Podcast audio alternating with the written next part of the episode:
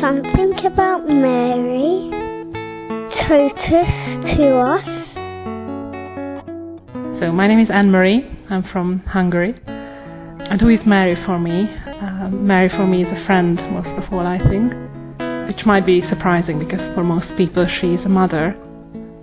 I think for me she is a friend who invites me to the quiet life of Nazareth, to that hidden and unknown world, to be hidden and unknown in the world, and um, to live that out today um, where I am.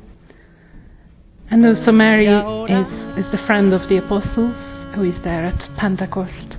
So I think, yeah, for me she's a friend. And these two um, places where I can meet.